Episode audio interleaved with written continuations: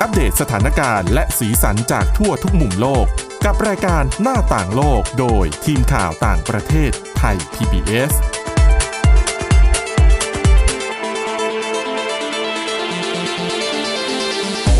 สวัสดีค่ะ ต้อนรับคุณผู้ฟังเข้าสู่รายการหน้าต่างโลกนะคะ มาอัปเดตสถานการณ์แล้วก็สีสันจากทั่วทุกมุมโลกกับทีมข่าวต่างประเทศไทย PBS ค่ะ วันนี้กับคุณจารุพร โอภาสรัตน์นะคะ แล้วก็ดิฉันทิพย์ตะวันธีรนัยพงค์ค่ะ สวัสดีค่ะ สวัสดีค่ะ วันนี้ดิฉันขอเริ่มเรื่องแรกเนี่ย เป็นเรื่องเกี่ยวกับเทรนด์ของโลกเหมือนกันนะ ค่ะ อเป็นเรื่องของอาหารการกิน อืม คืออาหารชนิดเนี้ยเราไม่ค่อยไม่ค่อยได้ยินแล้วล่ะเพราะบ้านเราก็ไม่กินกันไง ค่ะ ปัจจุบันที่มียังกินกันอยู่เนี่ย ก็มีแค่ในญี่ปุ่นนะคะ ที่จะเป็นถือว่าเป็นตลาดที่บริโภคอาหารชนิดเนี้ย เยอะที่สุด ค่ะ ถ้าไม่ใช่ญี่ปุ่นเขาบอกว่าก็ยังมีประเทศอื่นอยู่บ้างเล็กน้อย แล้วบางประเทศก็อาจจะยังล่าอยู่ในฐานะที่เป็นเหมือนการ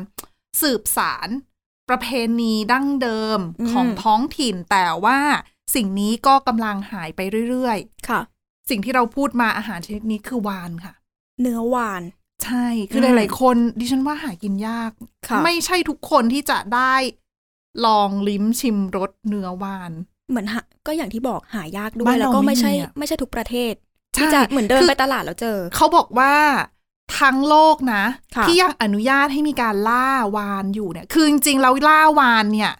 เขาก็จะพูด คืออย่างที่บอกไปว่ามีเรื่องของประเพณีก็เกี่ยวข้อง บางบางประเทศมีกินด้วย ค่ะ แล้วก็อาจจะบางคนก็บอกว่าทำไปเพื่อการวิจัยก็อาจจะมีสำหรับ อืม อันนี้คือในกรณีของญี่ปุ่นนะก่อนหน้านี้ที่เขาเคยพูดถึง ค่ะ ทั้งโลกเขาบอกว่าตอนนี้มีเพียงแค่ 3 ประเทศเท่านั้น อื้อหือ ที่อนุญาต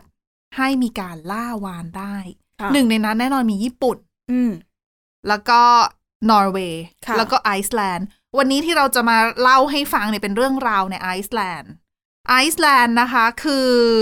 อย่างที่บอกว่าเขาก็มีประเพณีการล่าวานอยู่ แต่ว่ากระแสเนี้ยมันเริ่มที่จะลดน้อยลงเรื่อยๆ ล่าสุดเนี่ยเมื่อประมาณต้นเดือนที่ผ่านมา สถาบันมาสกิน่านะคะใน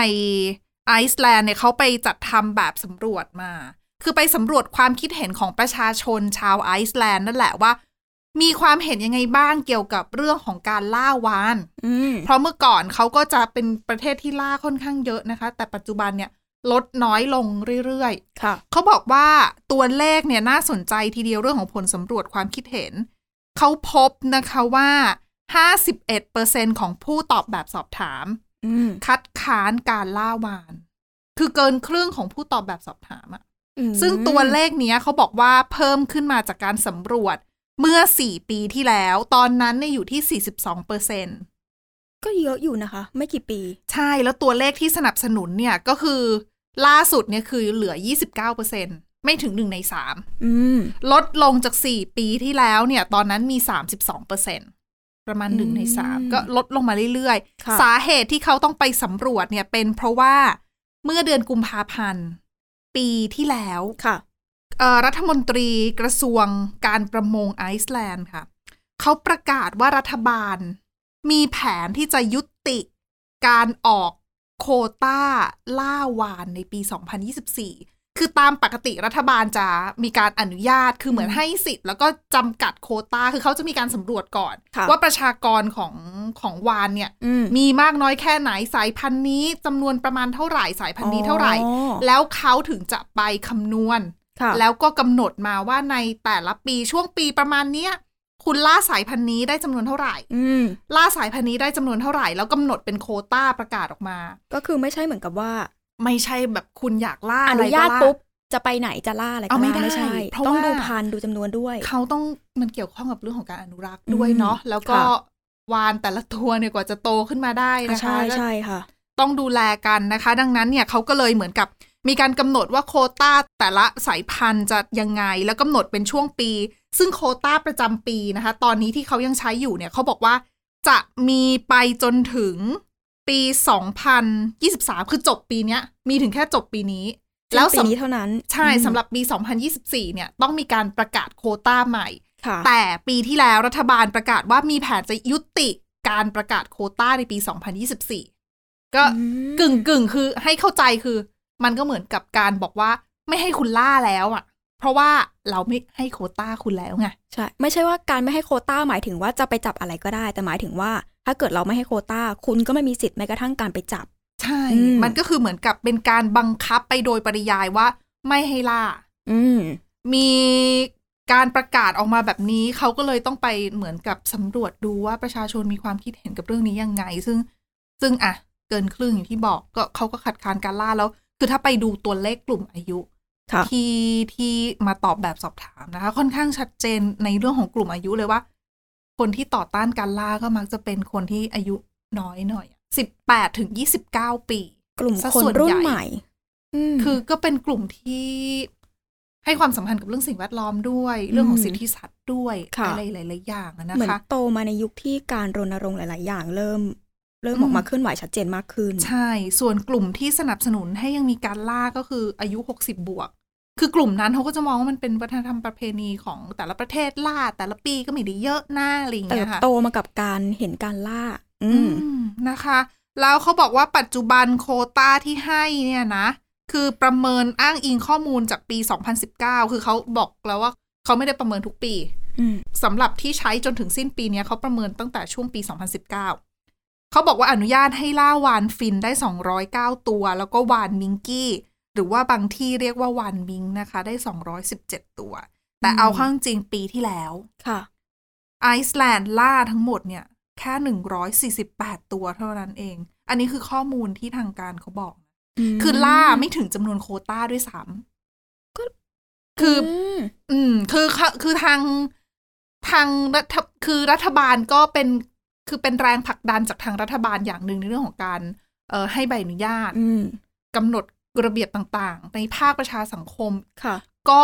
ทำด้วยเหมือนกันก็คือประเทศเอ่อกลุ่มบริษัทหรือว่าเอกชนที่เขารู้สึกว่า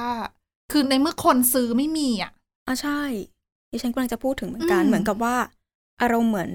คนไม่เห็นด้วยก็ไม่สนับสนุนแล้ว ใช่ คนที่ไปจับไปล่าจะเสี มั ย น เว ก็ไม่ ลา คุ้ม เสียเหนื่อยทำไม แล้วก็ ม อ่าก็ต้องมาโดนต่อต้านอีก เขาก็มองว่าให้โควต้ามาเขาเขาก็ไม่ได้ทำตามลิมิตของโควต้าอยู่แล้ว อืม ทำเท่าที่ทำได้อย่างเงี้ย ค่ะ ก็ก็คือมันก็หลายคนก็ถกเถียงกันเหมือนกันนะว่าล่าวานแล้วควรจะมีอยู่ไหม หรือควรจะหายไป เพราะว่ามันเป็นการกระทำที่โหดร้าย อืม คล้ายๆ กับหลาย ๆ ประเพณีเหมือนกันนะคะ ที่ ค่ะ มีเรื่องของสัตว์มาเกี่ยวข้อง โอ้ใช่เดี๋ยวนี้ อืม ยอมรับเลยว่าสังคมหลาย ๆ อย่างที่เหมือนบางมุมก็อย่างที่บอกหลาย ๆ อย่างมันบางคนก็ยังบอกว่ามันเป็นประเพณีสืบทอดกันมา ก็อยากจะให้มีการอนุรักษ์ไว้ แต่ในอีกมุมหนึ่งคนที่ ก็เหมือนสังคมเริ่มเปลี่ยนไป ค่ะ ก็จะมองว่าถ้าเกิดมีสัตว์เข้ามาเกี่ยวข้องแล้วเกิดการ อืม กระทำออกแนวทารุณกรรม คนก็จะมองว่าอาจจะต้องมีการปรับหรือเปลี่ยนก็ได้ อืม อืม บางคนก็มองว่าในเมื่อมันเป็นประเพณีที่มันมันโหดร้ายทารุณแล้วจะคงอยู่เอาไว้ทำไมอะไรเงี้ยเอาก็ก็มองได้อีกมุมหนึ่งเหมือนกันนะคะสำหรับไอซ์แลนด์เองเขาบอกว่า คือตอนนี้เหลือเพียงบริษัทเดียวเท่านั้นนะคะ ที่ยังทำธุรกิจเกี่ยวกับการล่าวาน ทั้งประเทศมี ใช่ บริษัทเดียว ใช่แล้วเมื่อก่อนเนี่ย เป็นประเทศไอซ์แลนด์เป็นประเทศที่พึ่งพิงเรื่องของการทำประมงแล้วก็ล่าวาน เขาบอกเป็นมานานหลายร้อยปีแล้วนะ ค่ะ อล่าแล้วก็ส่งออกเนื้อวาน อืม ย่างเงี้ย แล้วตลาดใหญ่ที่ไหนรู้ไหม ค่ะ ญี่ปุ่น เพราะก่อนหน้านี้ญี่ปุ่นเขาประกาศห้ามล่าเพื่อการพาณิชย์ ล่าเพื่อเอาเนื้อมากินอ่ะ อ๋ ก็อาจจะทำได้ในลักษณะที่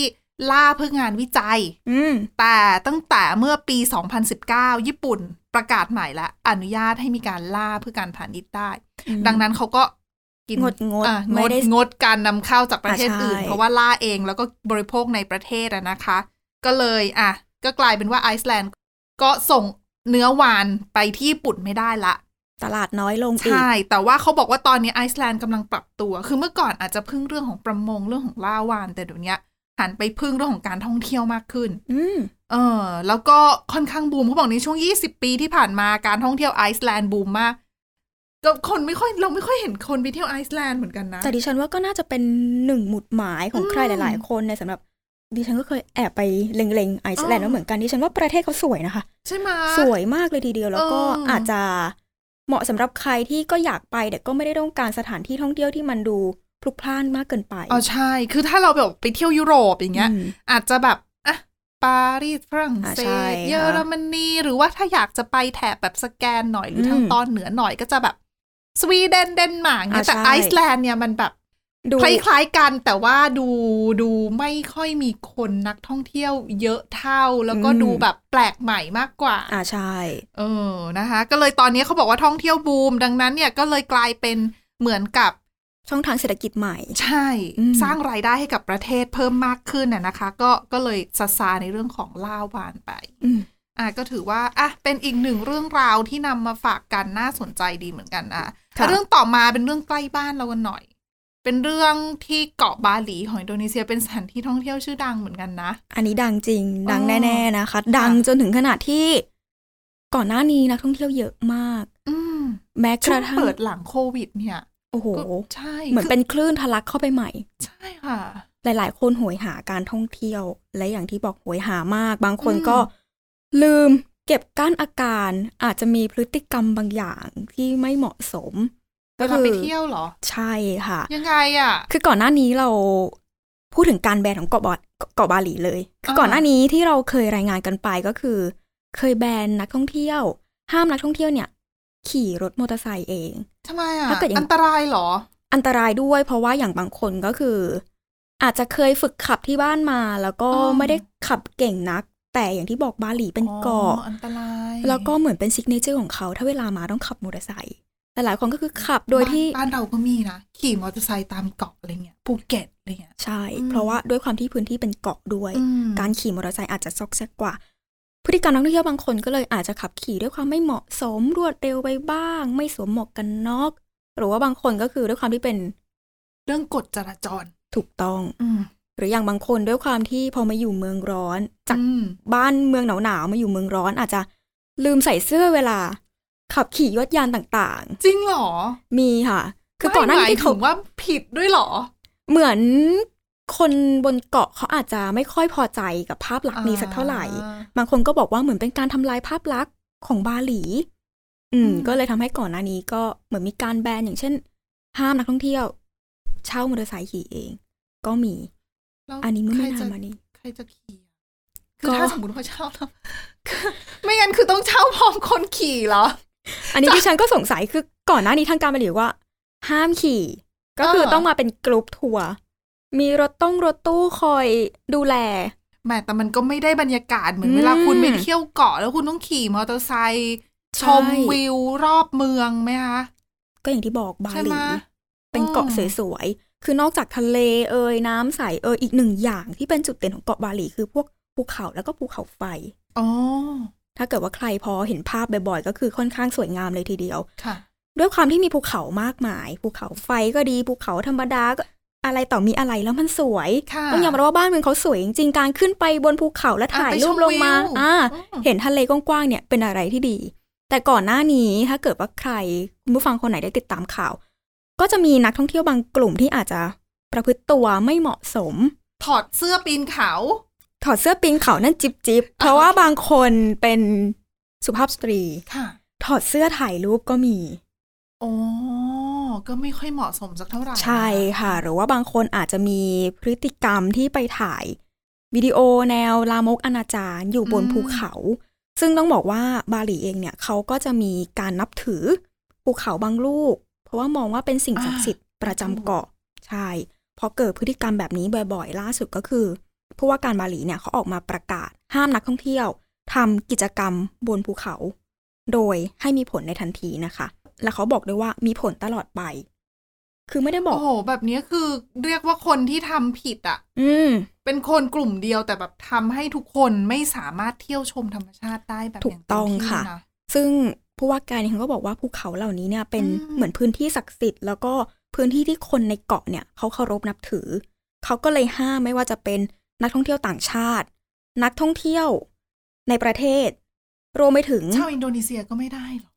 ไม่ได้ค่ะ นักท่องเที่ยวในประเทศรวมไปถึงคนในท้องถิ่นเอง คือปกติที่ฉันเห็นน่ะ ถ้าจะใช้ระเบียบแบบนี้นะ ที่แบบ อืม ปิดไปเลยไม่ให้ขึ้นเลยเนี่ย อืม ส่วนใหญ่จะเป็นเรื่องของการฟื้นฟูพื้นที่ เช่น อืม อ่ะบ้านเราเปิดชายหาดมีนักท่องเที่ยวมาเที่ยวเกาะนี้เยอะมาก แล้วเยอะจนปลายไปทำลายธรรมชาติ อืม ก็ปิดทั้งเกาะปิดทั้งหาดแล้วให้ ค่ะ เขาฟื้นตัวเอง แล้วก็ อืม ค่อยเปิดเข้ามาใหม่ ใช่ แต่อย่างเงี้ยไม่เกี่ยวเป็นเรื่องของพฤติกรรมล้วนๆแต่ ใช่ แม้ ค่ะ กระทั่งคนในท้องถิ่นก็ขึ้นไม่ได้ ไม่ได้นะท่องเที่ยวในประเทศด้วยรวมไปถึงคนในท้องถิ่น อ้อ ก็คือเท่าเทียมและเสมอภาค ทุกคนห้ามขึ้นไปบนภูเขา ต้องบอกว่าจริง ๆ กฎนี้จะมีผลแค่กับภูเขาทั้งหมด 22 ลูกนะคะ เอาไม่ใช่ทั้งหมด ใช่ 22 ลูก อืม ที่ทางการกำหนด ก็ด้วยความที่เหมือนกับว่าหลาย ๆ อย่างอาจจะเป็นที่ยึดถือ ม อของคนในชุมชนด้วยเป็นที่เคารพ ซึ่งส่วนมากที่เขาก็ที่เขาแบนเนี่ยที่เขาห้ามก็คือ ห้ามขึ้นไปไม่ว่าจะไปเป็นปีนเขาหรือว่าเดินป่าห้ามหมดเลย เว้นแต่เฉพาะถ้าเกิดจะมีพิธีกรรมทางศาสนา อ่ะอันนั้นก็จะอนุญาต หรือว่ารวมไปถึงอาจจะเป็นเรื่องเกี่ยวกับการจัดการภัยพิบัติทางธรรมชาติ อันนี้ก็คือน่าจะเปิดให้เฉพาะช่วงนั้น หรือว่าให้เจ้าหน้าที่ที่เกี่ยวข้องเข้าไปเท่านั้นนะคะ แต่อย่างนี้ไม่กระทบเรื่องของการท่องเที่ยวในพื้นที่ของเกาะบาหลีเพราะว่าจริง ๆ แล้วอ่ะอาจจะเป็นหนึ่งในจุดขายเหมือนกันนะในาก ร ระท ขึ้ บ นเขา กระทบแน่นอน เพราะว่าพอมีกฎแบบนี้ออกมาแน่นอน ม ด้วยความที่เป็นพื้นที่ท่องเที่ยวอย่าง ใช่ บ้านเราเนี่ย ค่ะ เข้าใจดีหลาย ๆ พื้นที่ไม่จำเป็นต้องเป็นตามเกาะแม้กระทั่งในกรุงเทพหรือบางจังหวัดเองก็ ค่ะ ถือว่าเป็นจังหวัดแห่งการท่องเที่ยว คนที่เขาประกอบธุรกิจการท่องเที่ยวในพื้นที่ อ่ มักคุเทศก์เอยทัวร์เอยออกมาบอกว่า เข้าใจในกฎนี้ แต่ด้วยความที่เขาก็มองว่าหลังเพิ่งจะพ้นจากโควิดมาเอง อืม ก่อนหน้านี้ก็มีหลายกฎที่ห้ามไปแล้ว พอมาเจอกฎนี้ เพราะว่าอย่างที่บอกภูเขาบางภูเขาก็คือ หลาย ๆ คนก็เหมือนปักหมุดมาว่าอยากจะไปที่นี่ให้ได้ ม แต่พอเกิดการแบนแบบนี้ นักท่องเที่ยวก็อาจจะต้องเปลี่ยนใจ คือบางทีอ่ะคือในเมื่อต้องล้มแผนเลยนะ อืม คือบางคนเขาก็อยากจะไปเที่ยวด้วยความที่อ่ะเป็นภูเขาที่ที่ได้รับเอ่ออ่ะบางคนอาจจะมองว่าเป็นภูเขาศักดิ์สิทธิ์ อืม เป็นตามความเชื่อของแต่ละคน ดังนั้นเนี่ยเป็นสถานที่ที่นักท่องเที่ยวบางคนเขาก็อยากที่จะไปเยือนให้ได้ ใช่ค่ะ ครั้งหนึ่งในชีวิตนะคะ แล้วคืออถ้าปิดไม่ให้ไป จริง ๆ บางคนก็มองว่าชายหาดเกาะบาหลีอ่ะชายหาดไปเที่ยวที่อื่นก็ได้อะไรอย่าง ใช่ นี้หรือเปล่า อาจจะต้องไปพื้นที่ตรงนี้เพราะว่าเป็นเกาะที่มีภูเขาเยอะมาก ๆ ม อยากไปให้ได้ได้ทำกิจกรรมหลายอย่าง ในพื้นที่เกาะเดียว แต่พอเกิดแบบนี้ หลาย ๆ คนที่ประกอบอาชีพก็บอกว่า ลองคิดใหม่ดีไหม หรือว่าอาจจะปรับแผนกฎแบบอื่น ดีหรือเปล่า จริงๆดิฉันว่าเรื่องของการออกระเบียบแบบอื่นก็ดีเหมือนกันนะ อืม คืออาจจะพบความผิดปกติเอ่อพฤติกรรมที่ไม่เหมาะสม อืม ก็อาจจะมีการแบน อืม หรือว่าอาจจะมีการปรับ ค่ะ อะไรอย่างเงี้ยอาจอาจจะใช้วิธีนั้นอาจจะดีกว่าหรือเปล่า ทุกคนจะได้ไม่ได้รับผลกระทบกันทั้งหมด หรือไม่ดิฉันเห็นบางพื้นที่นะ ถ้าเป็นพื้นที่ที่แบบเขาต้องการสงวนแล้วป้องกันมาก ๆ เนี่ยเขาก็จะใช้ลักษณะที่ว่าถ้าคุณเอ่อถ้านักท่องเที่ยวจะขึ้นไป อืม ก็ต้องมีไกด์ท้องถิ่นนำ อืม ไปเท่านั้น ค่ะ แล้วคุณก็ไปควบคุมไกด์เอา อืม ว่าโอเค ไกด์คุณต้องมีมีใบอนุญาตนะ ค่ะ ไกด์ต้องทำอย่างนี้หนึ่งสองสามสี่นะ อืม แล้วถ้าไกด์รับเงินมาพานักท่องเที่ยวไปทำพฤติกรรมที่ไม่เหมาะสม ไกด์โดนอะไรบ้าง อืม อาจจะโดนแบนหรือโดนขึ้นบัญชีดำห้ามไป แล้วก็ขึ้นบัญชีตัวตัวนักท่องเที่ยวด้วยแบบเนี้ย อืม คนอื่นจะได้ไม่ได้รับผลกระทบงานแล้วธุรกิจที่อยู่เกี่ยวข้องกับสถานที่ท่องเที่ยวนั้นๆ เนี่ยจะได้ไม่ไม่ต้องมาแบกรับ ผลกระทบที่มันจะตามมาด้วย ใช่ อันนี้ดิฉันก็เห็นด้วย อืม เพราะว่าอย่างที่บอกก็คือ ก็เปิดโอกาสให้คนที่ทำมาหากินก็ยังมี ใช่ ช่องทาง แต่ในขณะเดียวกันถ้าเกิด คุณอยากทำมาหากิน คุณก็ต้องรักษาพื้นที่ท้องถิ่นของคุณไว้ด้วย ถูกค่ะ ให้มันเป็นไปในทิศทางบวก หรืออาจจะมีการเปิดอาจจะเปิดแค่ช่วงล่าง เ อาจจะไม่ต้องขึ้นไป ขึ้น สูงมาก อ่ ๆก็ได้ ถูก หรือว่ากั้นโซนเลย เดินได้แค่โซนนี้ อ่ะถูกคือดิฉันว่ามันอยู่ที่การจัดการเหมือนกัน ใช่ใช่ ส่วนหนึ่ง ค่ะ แต่รัฐบาลก็ท้องถิ่นก็ดูจะ อื ไม่ได้ไม่ไม่ได้เหมือนกับนำจุดนี้มาพิจารณาสักเท่าไหร่หรืออาจจะพิจารณาแล้วหรือเปล่าแล้วมองว่า หักดิบไปเลย อืมใช้ยาแรงไปเลย น่าจะ อ่า ง่ายที่สุด ซึ่งจริง ๆก็เหมือนผู้ว่าการเองเขาก็ไม่ได้อธิบายรายละเอียด หรือว่าพูดถึงบทลงโทษ เพิ่มเติมถ้าหากว่า ค่ะ มีนักท่องเที่ยว ฝ่าฝื ฝ่าฝืน อืม จะเป็นยังไงก็ไม่ได้อธิบายมา แต่ก็นั่นแหละค่ะ อาจจะต้องรอดูว่าถ้าเกิดทำไปแล้ว อื มีฟีดแบ็กกลับมายังไง จะเปลี่ยนหรือเปล่า จะเปลี่ยนหรือเปล่า ซึ่งยัง ใช่ เปลี่ยนได้ แต่ก็คือเป็นระเบียบที่ตอนนี้ไม่ได้มีกำหนดว่าจะมีถึงเมื่อไหร่นะ ใช่ใช่ค่ะ ก็คือปิดไปเลยแบบดื้อๆนั่นแหละ อืมอ่ะก็เผื่อมีทางออกนะคะ ค่ะ ทางรัฐบาลท้องถิ่นก็ต้องต้องดูกันไปแหละ ใช่ เออถ้าผลกระทบมันมาก เกินไปคน อืม ในท้องถิ่น เอ่ยภาคธุรกิจเอ่ย ร้องเรียนก็อาจจะมีการปรับเปลี่ยนอะไร ถ้า ค่ะ ถ้ามีเปลี่ยนแปลงเดี๋ยวเราก็เอามาฝากกันอีกเรื่อยๆนะคะ ใช่ค่ะ อ่ะเรื่องถัดไปออกจากเครียดๆนิดนึงนะพา เค ไป รียดกัน ยุโร ต่อ ป ค่ะ ใช่ดิฉันว่าไม่น่าเชื่อจริงๆ เรื่องนี้เป็นเรื่องของทัศนคติของผู้ชายเยอรมนีนะผู้ชาย ค่ะ เยอรมัน เป็นเรื่องของการใช้ความรุนแรงต่อผู้หญิง ไม่น่าเชื่อจริง ๆ ว่าเขายอมรับกันได้ ตอนแรกที่ฉันเห็นหัวข้อนี้ อ๋อ ดิฉันสะดุด แล้วก็อ่านอีกรอบเผื่อ ม ดิฉันอ่านผิด อ่านผิดหรือเปล่า อ่านอีกรอบอีกรอบแล้วก็อีกรอบไม่ผิดนี่น่ะ อืม คือมีองค์กรการกุศลเพื่อเด็กในท้องถิ่นของเยอรมนีเขาไปทำแบบสำรวจเกี่ยวกับ เขาเรียกว่าความเป็นชาย ม คือแบบสำรวจนี้เขาทำทางออนไลน์นะคะ ค่ะ เขาไปสำรวจ แต่เออทำแบบสอบถามสอบถามผู้ชาย 1,000 คน ผู้หญิง 1,000 คน ทั้งหมดเนี่ยจะมีอายุประมาณ 18ถึง35 ปี จะเป็นประมาณนี้ก็คือ คือ จะ ยัง ไม่ ถือว่าหนุ่มนะ ชายหนุ่ม หญิงสาว อ๋ออ อย่างนี้เลย ก็คือเป็นวัยที่ก็ยังวัยรุ่นหรือว่าก็แค่ ไม่ได้สูงอายุอ่ะ ไม่ได้สูงอายุเลย อ๋อ 18ถึง หนุ่ม 35 ปี สาว ยังมีกำลังวังชากันอยู่อย่างนั้นเลย เขาไปสำรวจ เกี่ยวกับความเป็นชายนั่นแหละค่ะ หลาย ๆ หัวข้อเลยหลาย ๆ ประเด็น คือไปพบว่าหนึ่งในสามของผู้ชายอายุเท่านี้เนี่ยเขามองว่าการใช้ความรุนแรงต่อผู้หญิงเป็นสิ่งที่ยอมรับได้ ทำไมอ่ะ เพราะเพราะว่าเป็นแบบผู้ชายแมนๆอย่างนี้เหรอเลยทำร้ายผู้หญิงได้งี้ ดิฉันก็ยังหาเหตุผลไม่เจออ อ แต่คือเขาบอกว่า 34%เลยค่ะ ของผู้ชายกลุ่มนี้เขาบอกว่า เคยใช้ความรุนแรงต่อผู้หญิงในอดีต แล้วก็เหมือนเขาบอกว่าที่ทำลงไป เพราะว่าเพื่อให้ผู้หญิงเนี่ยให้ความเคารพในตัวเขา น่าจะมีความยำเกรงในตัวเขา อืม นี่คือเหตุผลที่เขาบอก ค่ะ แล้วก็นอกจากนี้ 33เปอร์เซ็นเขาก็บอกว่ายอมรับได้นะคะ ถ้าหากว่ามีการเผลอลงไม้ลงมือกับผู้หญิงเป็นครั้งเป็นคราว ระหว่างที่ทะเลาะแล้วก็โต้เถียงกัน อืม หลุดมือพลั้งไปบ้างอะไรบ้าง แต่มัน คือ ก็ไม่เป็นไรนี่ทะเลาะโต้เถียงกันเอง แหมแต่ถ้าทะเลาะกันทุกวันนี้ก็ นั่นน่ะ ไม่ สิ ได้ คะ เหมือนกันนะ ดิฉันก็ยังงงอยู่เหมือนกัน อ๋อ ซึ่งนอกจากนี้เขาก็ไปสำรวจเกี่ยวกับทัศนคติ เกี่ยวกับการกล่าวโทษเหยื่อหรือว่าความสองมาตรฐานอะไรพวกนี้ ค่ะ เขาก็พบว่าผู้ชายเนี่ยครึ่งหนึ่งเลยค่ะห้าสิบเปอร์เซ็นเขาบอกว่าโอ้ยเขายอมรับไม่ได้นะ ความสัมพันธ์ที่ผู้หญิงเนี่ยจะไปมีคู่นอนหลาย ๆ คนเขายอมรับไม่ได้ อืม แต่ก็ไม่แน่ใจเหมือนกันว่า ถ้าเกิดเป็นตัวเองทำบ้างจะยอมรับไหมอันนี้เขาบอกมาแค่ว่า เขาไม่ยอมรับผู้หญิงแบบนั้นเลย ไม่เอาเลย แต่ในขณะเดียวกันถ้าเป็นฝั่งผู้หญิงอะ่ะเขาก็เห็นด้วย 20%ซึ่งน้อยกว่า เหมือนผู้หญิงก็น่าจะโอเพนมากกว่า หรือว่ามองหลาย ๆ มุม นอกจากนี้ผลสำรวจยังพบด้วยนะคะว่า ความคาดหวังในความสัมพันธ์ระหว่างชายกับหญิงเนี่ย ของคนกลุ่มนี้ที่ทำแบบสำรวจแตกต่างกันอย่างมาก โดย 52%ของผู้ชายเนี่ย เขาบอกว่าเขาต้องการความสัมพันธ์ในรูปแบบที่ ผู้ชายหาเลี้ยงครอบครัว ผู้หญิงเป็นแม่บ้าน คืออันนี้เป็นเป็นทัศนคติที่ในอดีตเลยนะ เออ คือไม่ไม่ได้สมัยใหม่เลยอะ ค่ะ ฝั่งรากลึกกันมา ส่วน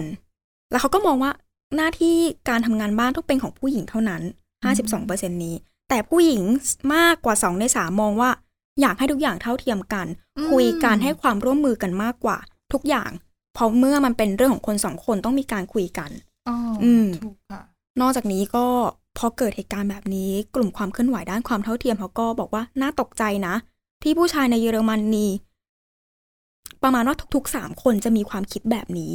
คือเราก็จะมองว่าพอเป็น